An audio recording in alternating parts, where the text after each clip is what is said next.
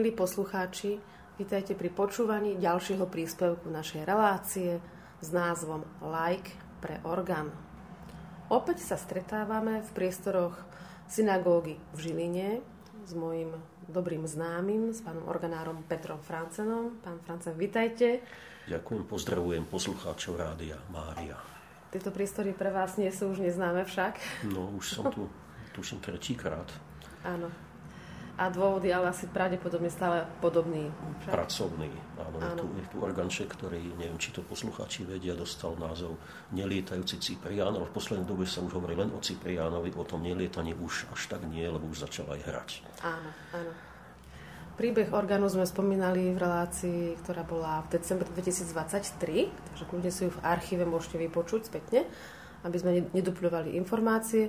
Skrátka len to, že orgán, ktorý mal byť vyradený, tak sa dostal vďaka skvelej spolupráci s vedením Slovenskej filharmónie sem do Žiliny a bude to slúžiť na hudobné, umelecké i pedagogické účely. A samozrejme pár oprav ale bolo treba spraviť a tie sa podarí riešiť však. Áno.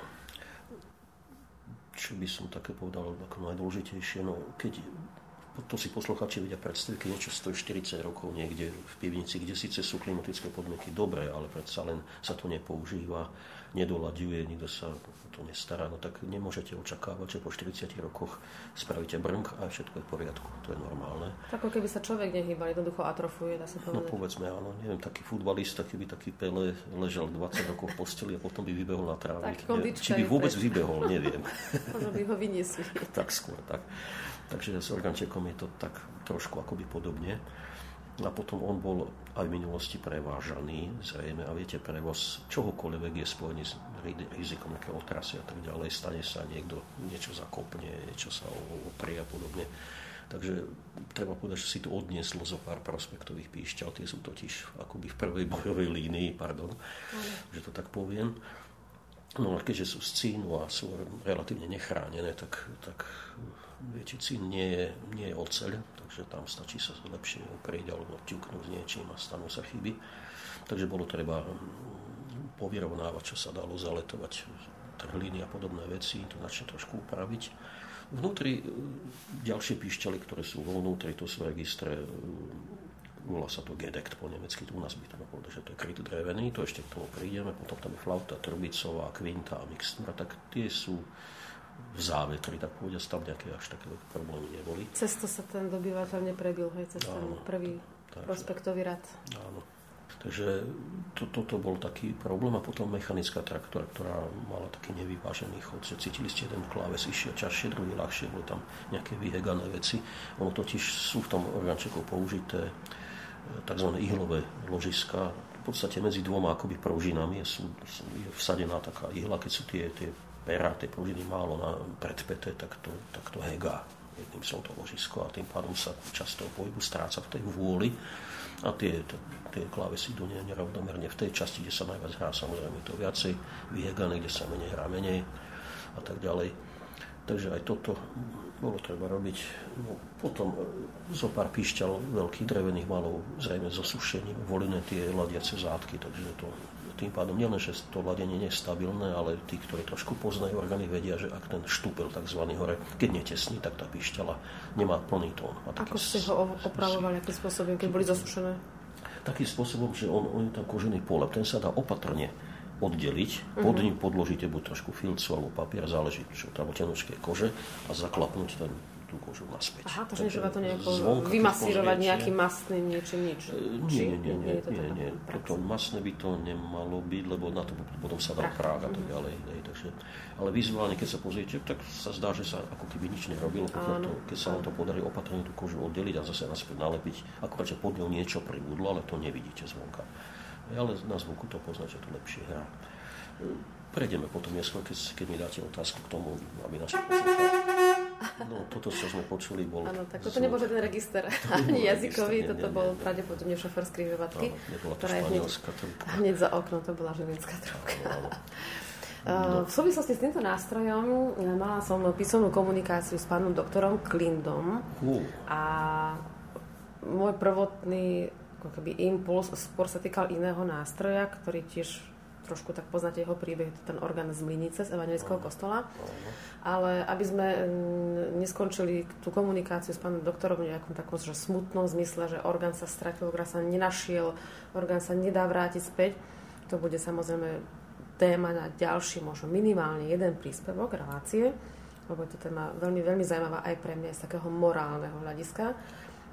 Tak som pánovi doktorovi, nakoľko bol teda čas vianočný, poslala obrázok orgánu, že pozrite sa, pán profesor, máme k dispozícii v Žiline ehm, nástroj na peknú barokovú hru, basokontinu alebo solovú hru a poslala som presne fotografiu orgánu, tohto nášho pozitívu, Cipriana. A cítila som cez ten mail, ako to od, v dobrom otriaslo ehm, a možno aj spomienkami mm. s pánom Klindove si myslím, že v jeho veku už málo čo prekvapí má požehnaný vek za tuším 94 rokov. Áno, v máji tuším. Marec, marec. Marci? Áno, marcovi. Áno. Tak ako Bach. 12. No. marca mám že má narodeniny. Toto.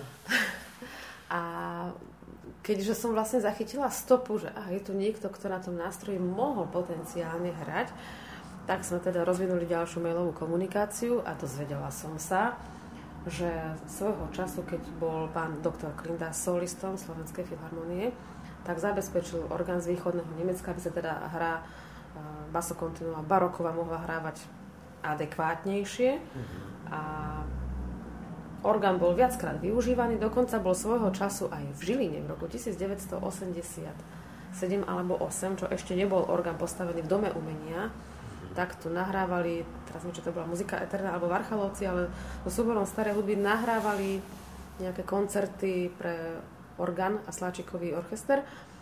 A práve ten orgán už teda bol ale v dome umenia. To znamená vzdušnou čiarou, nie až tak ďaleko, možno 500 metrov. Mm-hmm. Takže dá sa povedať, že sa nástroj vrátil na miesto činu. Páchateľ sa vrátil na miesto činu, ale myslím, že Zvukový bude... páchateľ, páchateľ dobrá, pekných tónov.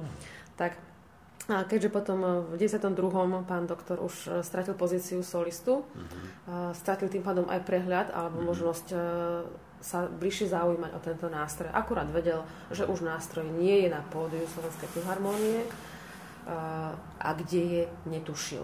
Ale keďže to bolo také jeho, dá sa povedať, umelecké dieťa, ktoré, ktoré mhm. priviedol na pôdu Slovenska, určite ho to aj trápilo.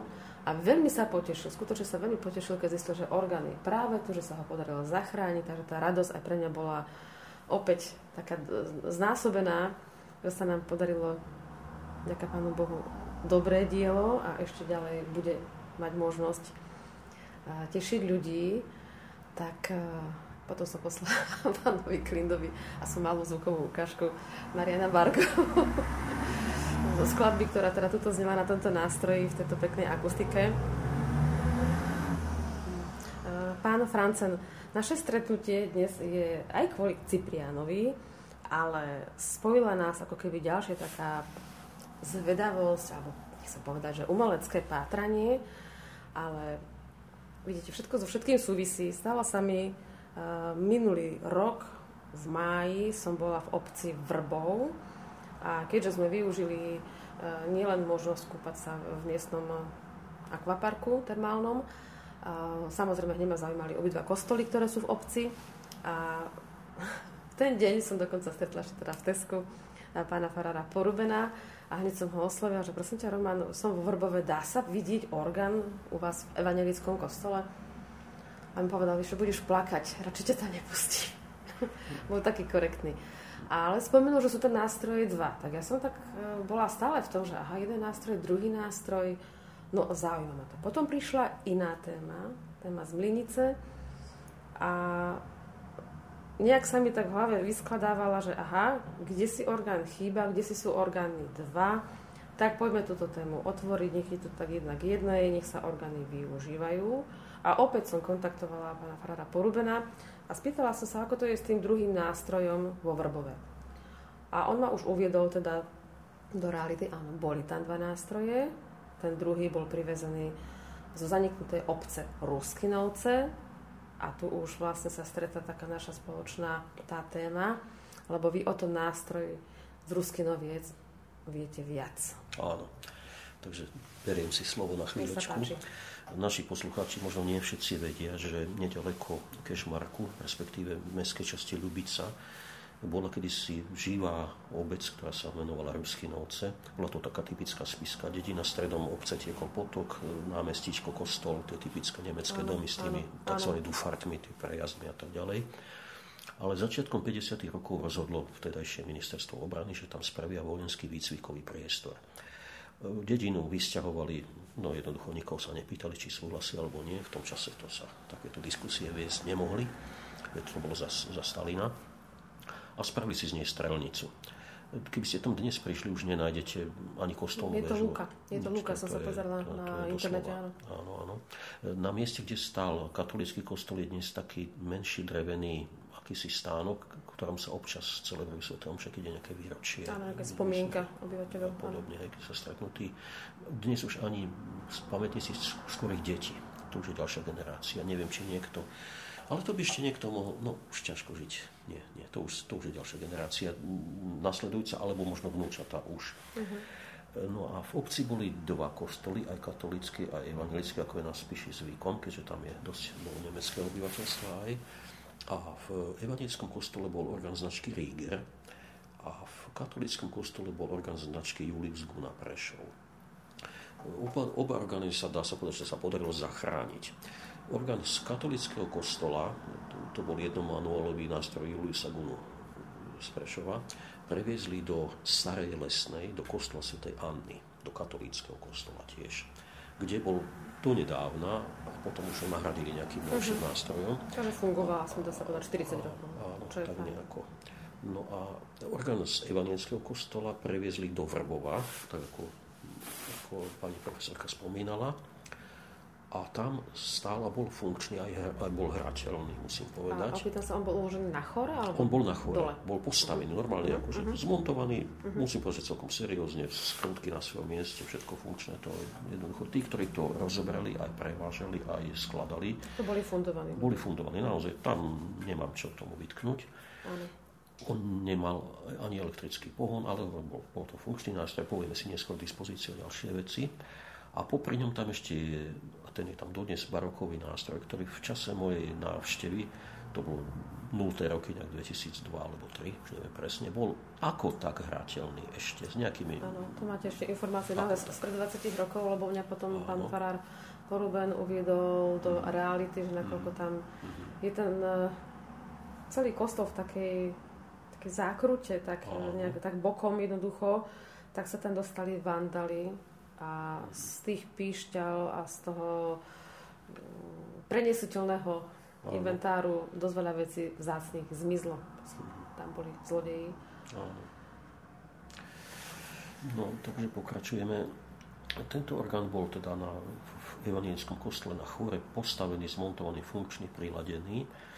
A keďže bol aj ďalší nástroj, keďže ten kostol sa pokiaľ len používa málo, neviem, neviem presne hovoriť, že koľko, či tam nejaká, viete, po vysťahovaní ja Nemcov zo Spiša, tie, civilné dvory v podstate tiež, sa strekli alebo zanikli áno, až áno. takmer, hej. E, takže e, dosvedela sa o tom doktorka Iveta Zuskinová, vtedy riaditeľka MLD, to je Múzeum Liptovskej dediny v Pribiline, uh-huh. to je to skanzen, odporúčam poslucháčom ísť Áno, môj obľúbený skanzen.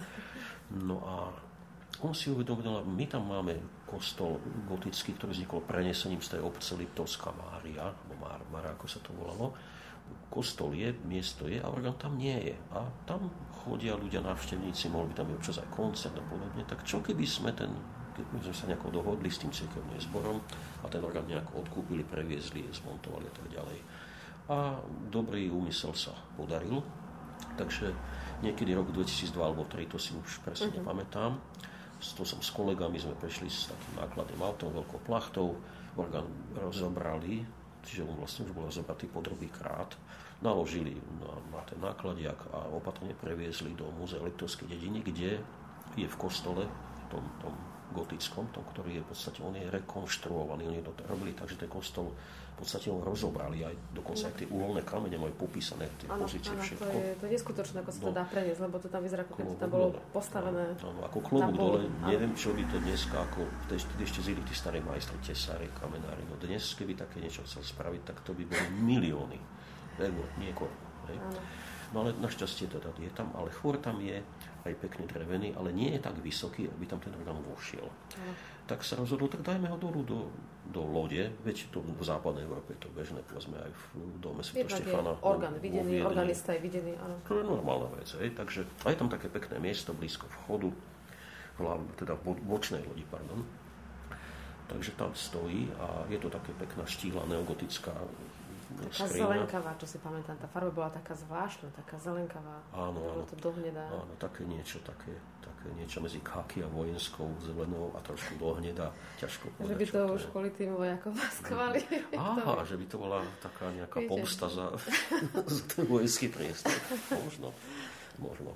Takže orgán sa preniesol tam, tam sa zmontoval, do, dodali sme ventilátor k nemu, aby nebolo potrebné šliapať. A pamätám si, že to bolo hneď niekoľko mesiacov po tejto inštalácii, respektíve reinštalácii toho orgána, bola tam ekumenická pobožnosť, taká, že tam bol to vtedy ešte spisky biskup eh, Monsignor Tondra, uh-huh. ešte tam bol, a ešte tam bol z Evangelickej cerkvy, tam bol nejaký kňaz a dokonca aj nejaké dva zbory účinkovali, myslím spevácké teraz zbory, uh-huh. pamätám si, organistka hrala kolegyňa Srebrenického kostola. No bol tam ešte aj zbor nejaký spevacký pod vedením teraz už doktora Štefana Tuku, ktorý vyučoval myslím, že Banskej Bystrici aj liturgický spev v seminári. Takže tak pekná ekonomická slávnosť, vtedy ten orgán tam prvýkrát zaznel.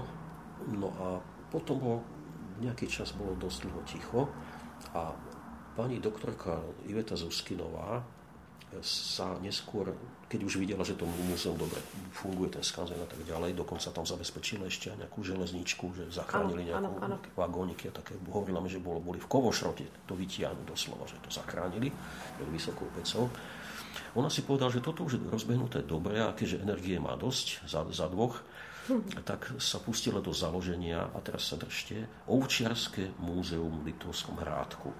Neviem, koľko je ovčiarských múzeí na svete, neviem, ale ak možno niekde, niekde v Rumunsku, v Sedmohradsku, niekde, Valašska, hej, možno v Valašsku, možno. Uh-huh. Ale ak ich je v Európe, no počítam, že prsty jednej ruky by mali stačiť na spočítanie, ak sú nejaké ďalšie. Takže to múzeum takisto veľmi odporúčam navštíviť.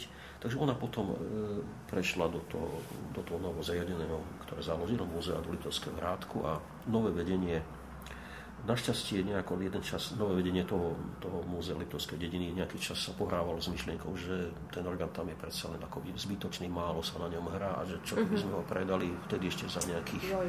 možno 30 tisíc korún a tak ďalej. Joj. E, musím povedať, že tá úvaha mala svoju racionalitu, lebo boli taký, taký záujem, že napríklad do kostola v Tatranskej Lomnici, uh-huh, keďže by uh-huh. mohli a tak ďalej. Čiže nebola to uh-huh. uletená myšlienka, uh-huh. to netvrdím, ale proste uh-huh. takéto, takéto nahlas uvažovanie bolo.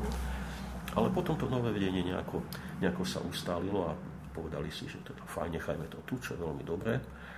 A nie je to tak dávno, to bolo v lete minulý rok, bolo stretnutie potomkov e, teda tej, tej druhej alebo tretej generácie ľudí, ktorých rodičia ešte žili a vyrastali v tých Ruskinovciach. Aha. A dokonca som sa stretol s jednou pani, ktorá je dcera, čiže ešte len druhá generácia a jej, jej mamička e, veľmi podrobne jej porozprávala ďalšie fotografie o tých horských nociach a ona o tom vydala aj knihu. Existuje kniha mm-hmm. o horských nociach. Tak no môžeme spraviť takú osvetu, lebo to a, je veľmi a, zaujímavé. A pekná kniha a hlavne e, faktograficky obsažená, mm-hmm. pretože dnes už no, málo koho nájdete. Tá pani má niečo po 60 môže mať, a, čiže jej mama ešte si teda dobre pamätá tú, tú obec aj všetko. No a títo títo potomkovia Ruskinovčanov už boli, väčšinou to boli ľudia z, z, z Nemecka a väčšinou teda z bývalej NDR. Väčšinou, hej.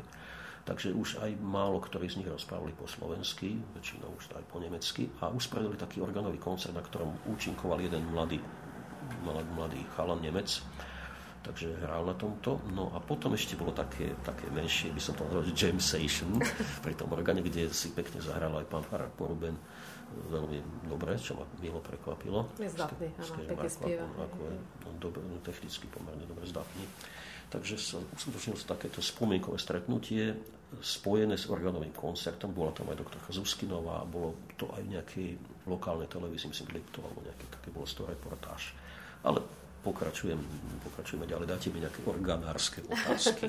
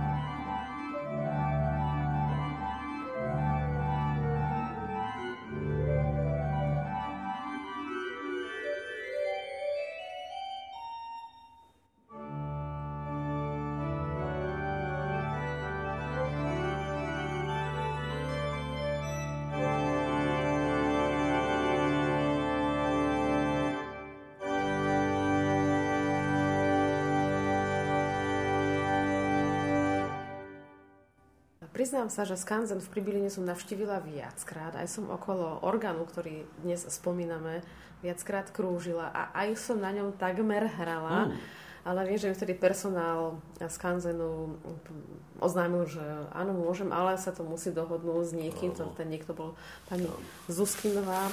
Mala som tam teda ešte nejako prísť zo Žiliny, ale nevydalo. Prečo som mala k tomuto tak blízko? Ja som svojho času pracovala jeden deň v týždni na základnom umeleckej škole v Liptovskom Hrádku. Takže mala som k tejto oblasti blízko. Aj sme odtiaľ mali prijatú študentku na orgán, ale dievča sa nakoniec rozhodlo po dvoch týždňoch na konzervatóriu, že mu náš štýl štúdia nepasuje. To bol ten rok 2019, potom prišla korona. A viem, že dievča potom išlo študovať e, hotelovú školu, či to bolo práve tiež možno najšťastnejšie. Nevieme, ale talent skrátka mala. No, to je teraz vedľajšie, ale jednoducho moje kroky hej, nie raz viedli práve na Liptov a bola som aj v tomto peknom skanzene okrem teda tej zelenej farby si pamätám, že bol neskutočne vysoký, má také neogotické vežičky. Dobre si to Áno, pamätám? je to tak. A jedno manuál s pedálom, však? Áno, je to tak. Takže on bol viac vysoký ako teda široký. Áno, určite. Vieme o nejakej dispozícii viac porozprávať? Áno. Tí, ktorí sa pohybujú okolo orgánov v kostoloch, vedia, že začiatkom 20. E, storočia sa postavilo množstvo orgánov značky Rieger v kostoloch, ktoré sú si dosť podobné oni, tá firma vyrobila tých opusov niekoľko tisíc a mali zabenutú výrobu, určité registre, ktoré sa chronicky opakujú, ale to je dané samozrejme to, tým používaním, takže ako väčšina podobných nástrojov má, tento orgán má principál 8 stupový, ale taký, že veľká oktáva je drevená krytá, až od malého C začína prospekt, uh-huh. pretože jednak to sú cenové dôvody a, a aj nejaké priestorové a iné. A z, z tohto registra Principal 8 je vyťahnutá tzv. extenzia, oktáva, čiže tie píšťaly sú využité dvojfunkčne, uh-huh. s tým, že oktáva má 12 vlastných píšťal v poslednej, tej najvyššej uh-huh. oktáve. Takže máme k dispozícii Principal 8 a oktáva 4. Ďalej tam je rad salicionálový. Salicionál, ten, ten, ten, ten je robený tak, že tie veľké píšťaly salicionál sú krepované, aby teda vošli tam hoci tá výška by A mohli by sme vysvetliť eh, poslucháčom, čo znamená krepovať, Aha. lebo my ženy to poznáme, že krepovaná látka, že je nejako lomená, zažehlená, no. fixovaná. Tak áno, v podstate ste to naznačili. Áno, krepovanie znamená ohnutý. A to mm. krepovanie môže byť také, že len raz prehnutý do pravého, prípadne, že sa úplne vráti naspäť do Celé drevo zrazu, alebo celý materiál ide do pravého uhla nejakým smerom. A niekedy dokonca do pravého, potom znova do, do ďalšieho pravého, také účko. je to mm. akoby nejaké U. A ono to zvukovo a tlakovo nemá vplyv? E, takéto pišťaly o niečo slabšie hrajú maličko a je o niečo ťažšie nas, nasadzujú. Alebo predsa len fyzika, hej, že ten, ten, ten vzduchový slepec má prekážku. Ťažšie sa to rozchmýta, ten, ten slepec, keď je zalomený, ale tak keď jediné možnosti, tak čo sa dá robiť? Je tam salicionál. Zase z toho salicionálu je vytiahnutá oktávová extenzia, volá sa Dolce. Dolce štvorstopové. To je typické na ten prelom 19. a 20. storočia. Áno, čiže máme salicionál Dolce, to je ďalšia dvojica. A samozrejme nesmie tam chýbať 8-stopový kryt, alebo teda Gedekt, alebo Burdon, alebo ako, uh-huh. akokoľvek to nazvete, ktorý má... Takže to je piatý register? To je, to je piatý, a ktorý má píšťaly od veľkého C po, po malé H, čiže 24 píšťaly drevených a potom od C1 vyššie sú kovové s takými klobúkmi, také tam je vysoký obsah olova v tom materiáli, aby to malo taký tmavší zvuk, asi 50 ku 50. Čiže Neoblizovať. Asi, takže takto. Potom ten, tento register extenzív nemá, ten je akože 800 povín, no a potom pedál je len subbas 16 drevený, krytý samozrejme a spojka pedálu z manuálom, je tam, je tam ešte oktávová spojka, ale tá je len vybudol v podstate sa láme na, na F2, keďže mm-hmm. rozsah nástroje po F3, čiže keď zahráte F2, ešte F3 vám zahral, ale FIS 2 už nie, tam to proste skončí. Jasne, no, to je áno. pochopiteľné. Organová skriňa je taká, ako bola v tom čase zvykom. Vtedy boli tie, tie historizujúce slovy, že neogotický a neo... Tak tam to je ten neogotický však. To je neogotický. A podobných, e, podobného, podobné tvaroslovie, aj podobný štýl vidíme na mnohých aj oltároch v kostoloch. To sú tie, ktoré robili tá, tá slávna tyrovská dielňa, ktorá vyrábala to naozaj. Oni už mali na to ľudí, ktorí robili tie vyrezali tie ružičky, kvietočky, proste frezovali podobne. Robili to vo veľkom. A tak naozaj. ako blížila sa secesie, takže... Áno, ale akože, ale treba povedať, že remeselne To bolo pekné, áno, áno. Klobúk dole, to nemôžem povedať. No a k tej farbe, boli orgány také, že ponechali prírodnú farbu dreva, niekde bol, bol povedzme, bol biely alebo krémový a podobne. V tomto prípade použili tzv. fládrovanie. To je také, že najprv sa naniesie základný náter, nejaký, ktorý má farbu nejakého svetlejšieho dreva. Potom sa zoberie taký akoby zubový štetec, ktorý má má medzierky alebo nejaká taká mhm. zubová stierka, naniesie sa ďalšia vrstva a tú zubovú stierku sa akoby také ako letokrvy, tak sa, tí, tí sa, a tým sa do, dosieli taká štruktúra, ktorá pripomína akoby drevo.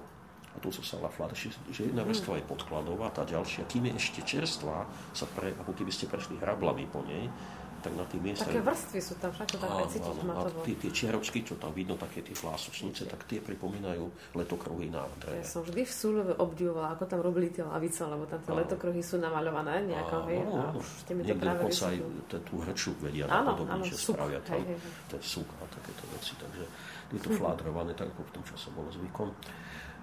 Orchán má plávakový mech, na boku aj to typické to, to, to, to šliapadlo na, na, na to Takže v prípade, že by, že by nebola elektrika, tak sa dá. Áno, tak pôvodne on takto mal ešte aj v, v, vo Vrbove v kostole, uh-huh. nemal elektrický pón.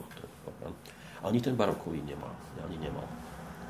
Ale tu už predsa len bola taká požiadavka, takže za orgánem je taká vymurovaná taká pol metra, pol metra, taká menšia ako skrinka a vnútri je tlumiaci materiál, je tam ventilátor. Nie, nie je nejaké excelentné kvality, ale tým, že je v murovanej skrinke, tak ako tak No a má to pneumatickú traktúru, čiže Hrá sa ľahko. Hrá sa ľah, ľahučko, tam naozaj breknete a už, už, už, už Komorné Ačko, žiadne nejaké prekvapenie, hej? Nie, nie. Oni v tom čase to robili tak, že vtedy bola norma, že pri 17 stupňoch bolo 435 Hz, viedenské Ačko. Uh-huh.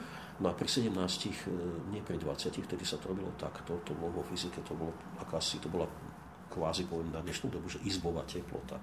Dokonca ľudia, ktorí si pamätajú staršie učenice fyziky, vedia, že napríklad 1 kilokalória je množstvo tepla, ktoré zohreje vodu zo 16,5 na 17,5 stupne Celzia. Mm-hmm. Čiže tam tá 17 je akoby v strede niekde. Ne? Napríklad. Tak, tak ľudia neboli rozhýčkaní, tam bolo 17 stupňov no, normálna vec. Normálna vec, áno.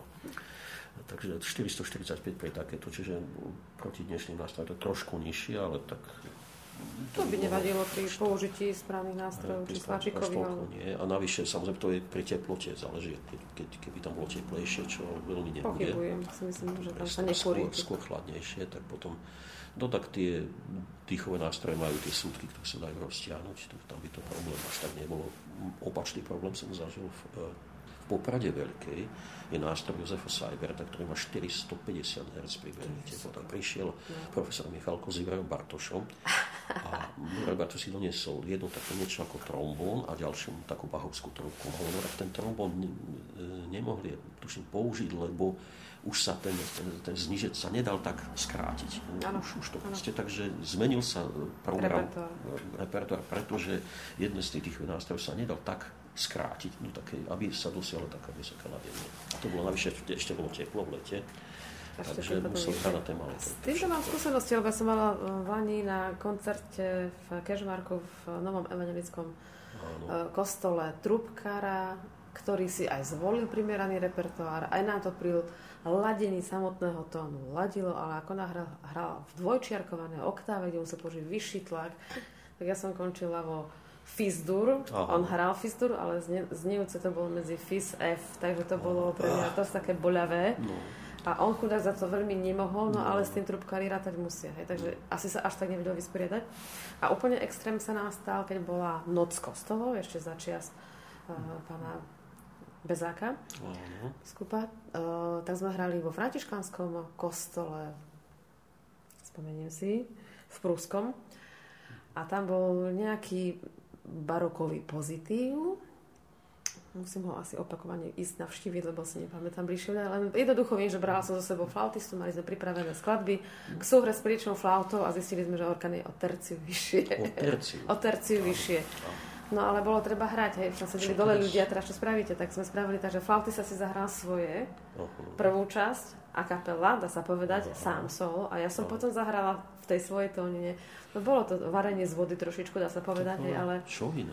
bolo treba vyplniť uh, jednak záujem ľudí a jednak aj tu ten, ten priestor časový. Tak No, Áno, stáva sa. Spevák sa prispôsobí, slačikové nástroje sa do istej miery tiež vedia, ale tie dýchové asi najmenej. Hoci aj tie trpia, keď by ste chceli toľko natiahnuť, tak to je chudák krk no. na tých husliach. No, no, to, by, to no. by som ako... To už radšej niekto je hlbšie. Áno, to je dosť. Radšej niekto je hlbšie ako vyššie. Keď to, už...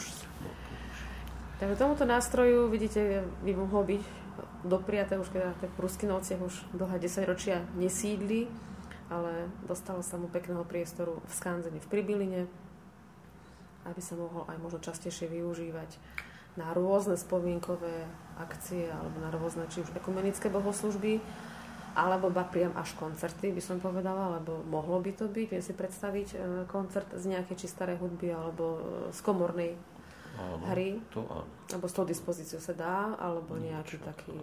Jednoducho vždy je dosť skladeb, si myslím, že dá sa povedať aj na túto dispozíciu. A ešte sa bavíme o rozsahu. Takže manuál od veľkého C po F. Tradičné F3. Áno, a pedál... Klávesov. To bolo zvykom u a tam oni v tomto smere ne, nehrozí nejaké výnimky nerobili v podstate. Hej, že tá krátka oktáva tam nehrozí, tak, nie, nie, to je nie, pre organistu priateľné. Ináč, kedy bol postavený, keďže to je pneumatický nástroj, tak v Krnove aj v Budapešti začali s tým okolo roku 1900. Dovtedy robili tie mechanické s tými klopnými lištami, takže ten nástroj bol postavený začiatkom 20. storočia, možno 1905 alebo tak. Tu vieme zistiť z katalógu. Áno, to, to si dávam domácu úlohu, to potom áno, dodám ako informáciu.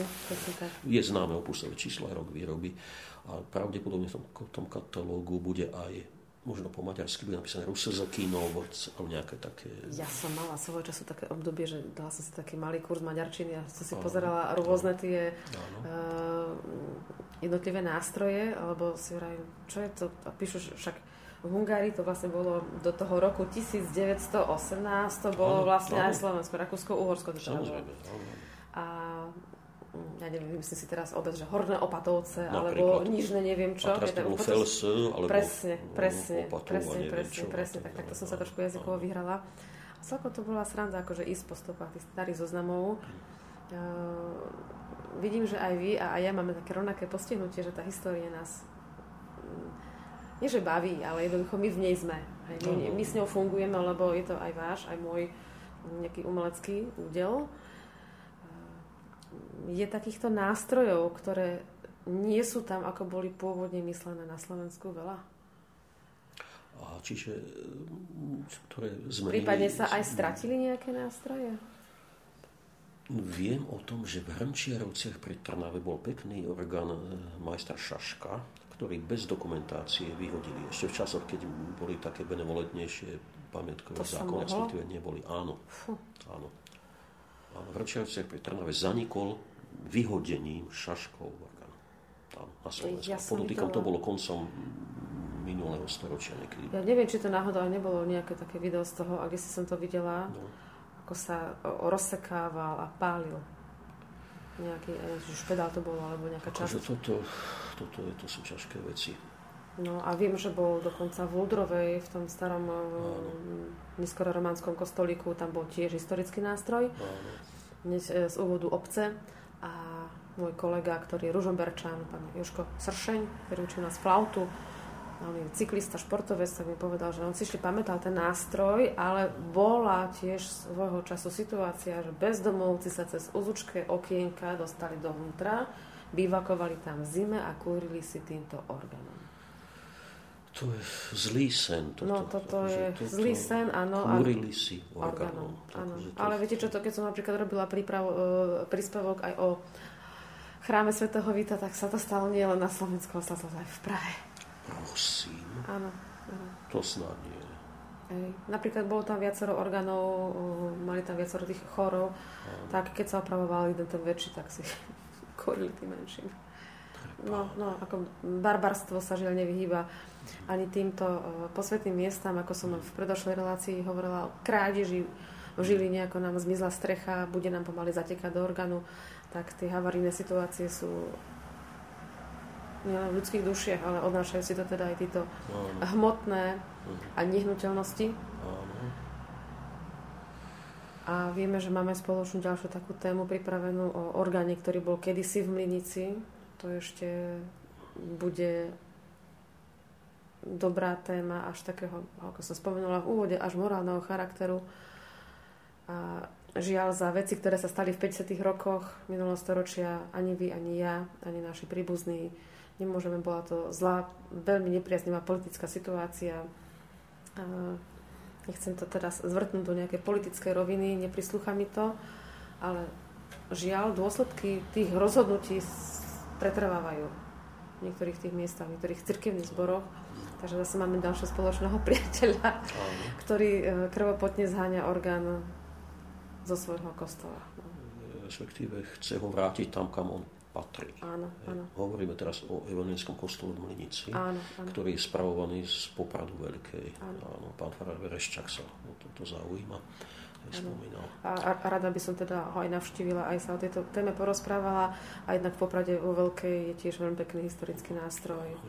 A v katolickom kostole tam ešte Tomáš Dobkovič, takže tam už je teda na novo opravený, ale opäť je tam na spíši požehnanie takýchto nástrojov, ktorých je fajn, keď celé Slovensko vie. Ak môžem, spomínali ste, či viem o orgánoch, ktoré zmenili svoje Áno. svoje pôsobisko. Áno. E, trošku odbočím. Biológia pozná pojem, že rozmnožovanie delení. A prečo to hovorím? E, v obci Sielnica, pri zvolenie podotýkam, lebo Sielnica je na Liptove, bol do asi do, do, do nedávna, možno 15 rokov dozadu, bol nástroj, ktorý postavil Ladislav Hauser, český organár z Teplic Lázní. Bol to dvojmanuál, pomerne veľký a teraz na, na tom mieste stojí nový nástroj z dielne Muškovcov. Pekný dvojmanuál s, s horizontálnou španielskou trubkou. Veľmi pekný nástroj. Ale ani ten predchádzajúci nástroj, keďže tam je osvietený farár, neskončil áno. teda ako palivové drevo a nič podobné. A keďže bol pomerne dobrý, tak ho zadarmo, alebo za nejaký naozaj malý, malú v rámci Bansko-Bystrickej diecezy, áno, áno ostal... Presunuli do farnosti Krýváň, ktorá má filiálku v Koritáky.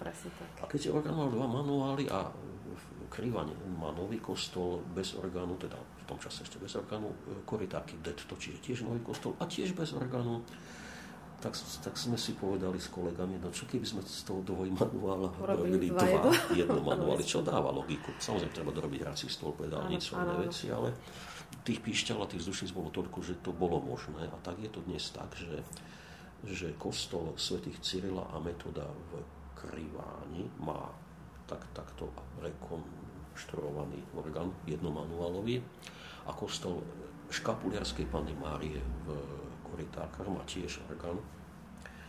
Samozrejme, tie orgány vyzerajú úplne inak ako ten pôvodný a tak ďalej, ale ale zvukovo sú veľmi pekné, som na dvoch hrala. Áno, áno, takže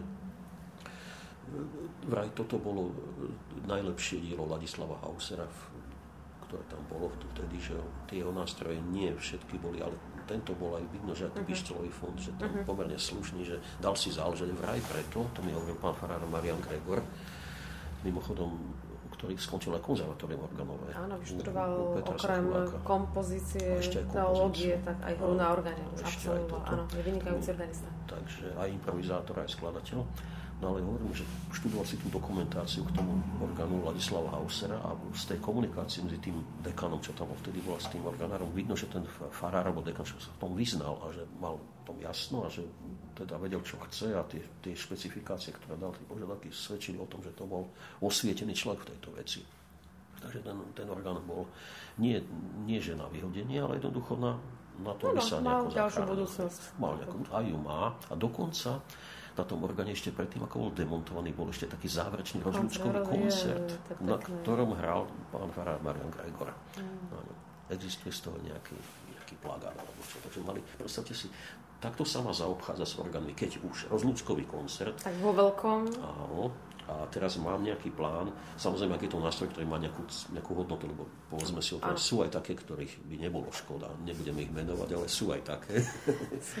Takže to zase nie. Ale ten, tohto by bola bývala škoda. No ale tak to slúži dvoch kostol. Takže rozmnožovanie delení, nech sa páči.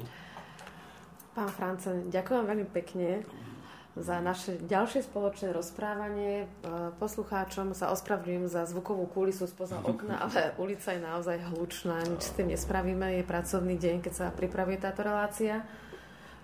Ciprianovi, ktorý je za mnou a ktorý je vedľa vás, jeho druhý diel, želám ďalšie nádherné tóny v tomto peknom priestore. A vám, milí poslucháči, takú všímavosť, aby ste si všímali, či náhodou sa nedeje v súvislosti či už s orgánom alebo aj s nejakým chrámom niečo nekalé, aby sme neostali takí, že je po Vianociach, už si môžeme dať pohov, nemusíme byť sústredení. Vidíte, niekedy e, zlo v konkrétnych typoch ľudí číha a presne čaká na to naše poľavenie. Tak buďme takí bdelí a dávajme si na vzácne, historické, sakrálne, hnutelné i nehnuteľné pamiatky pozor.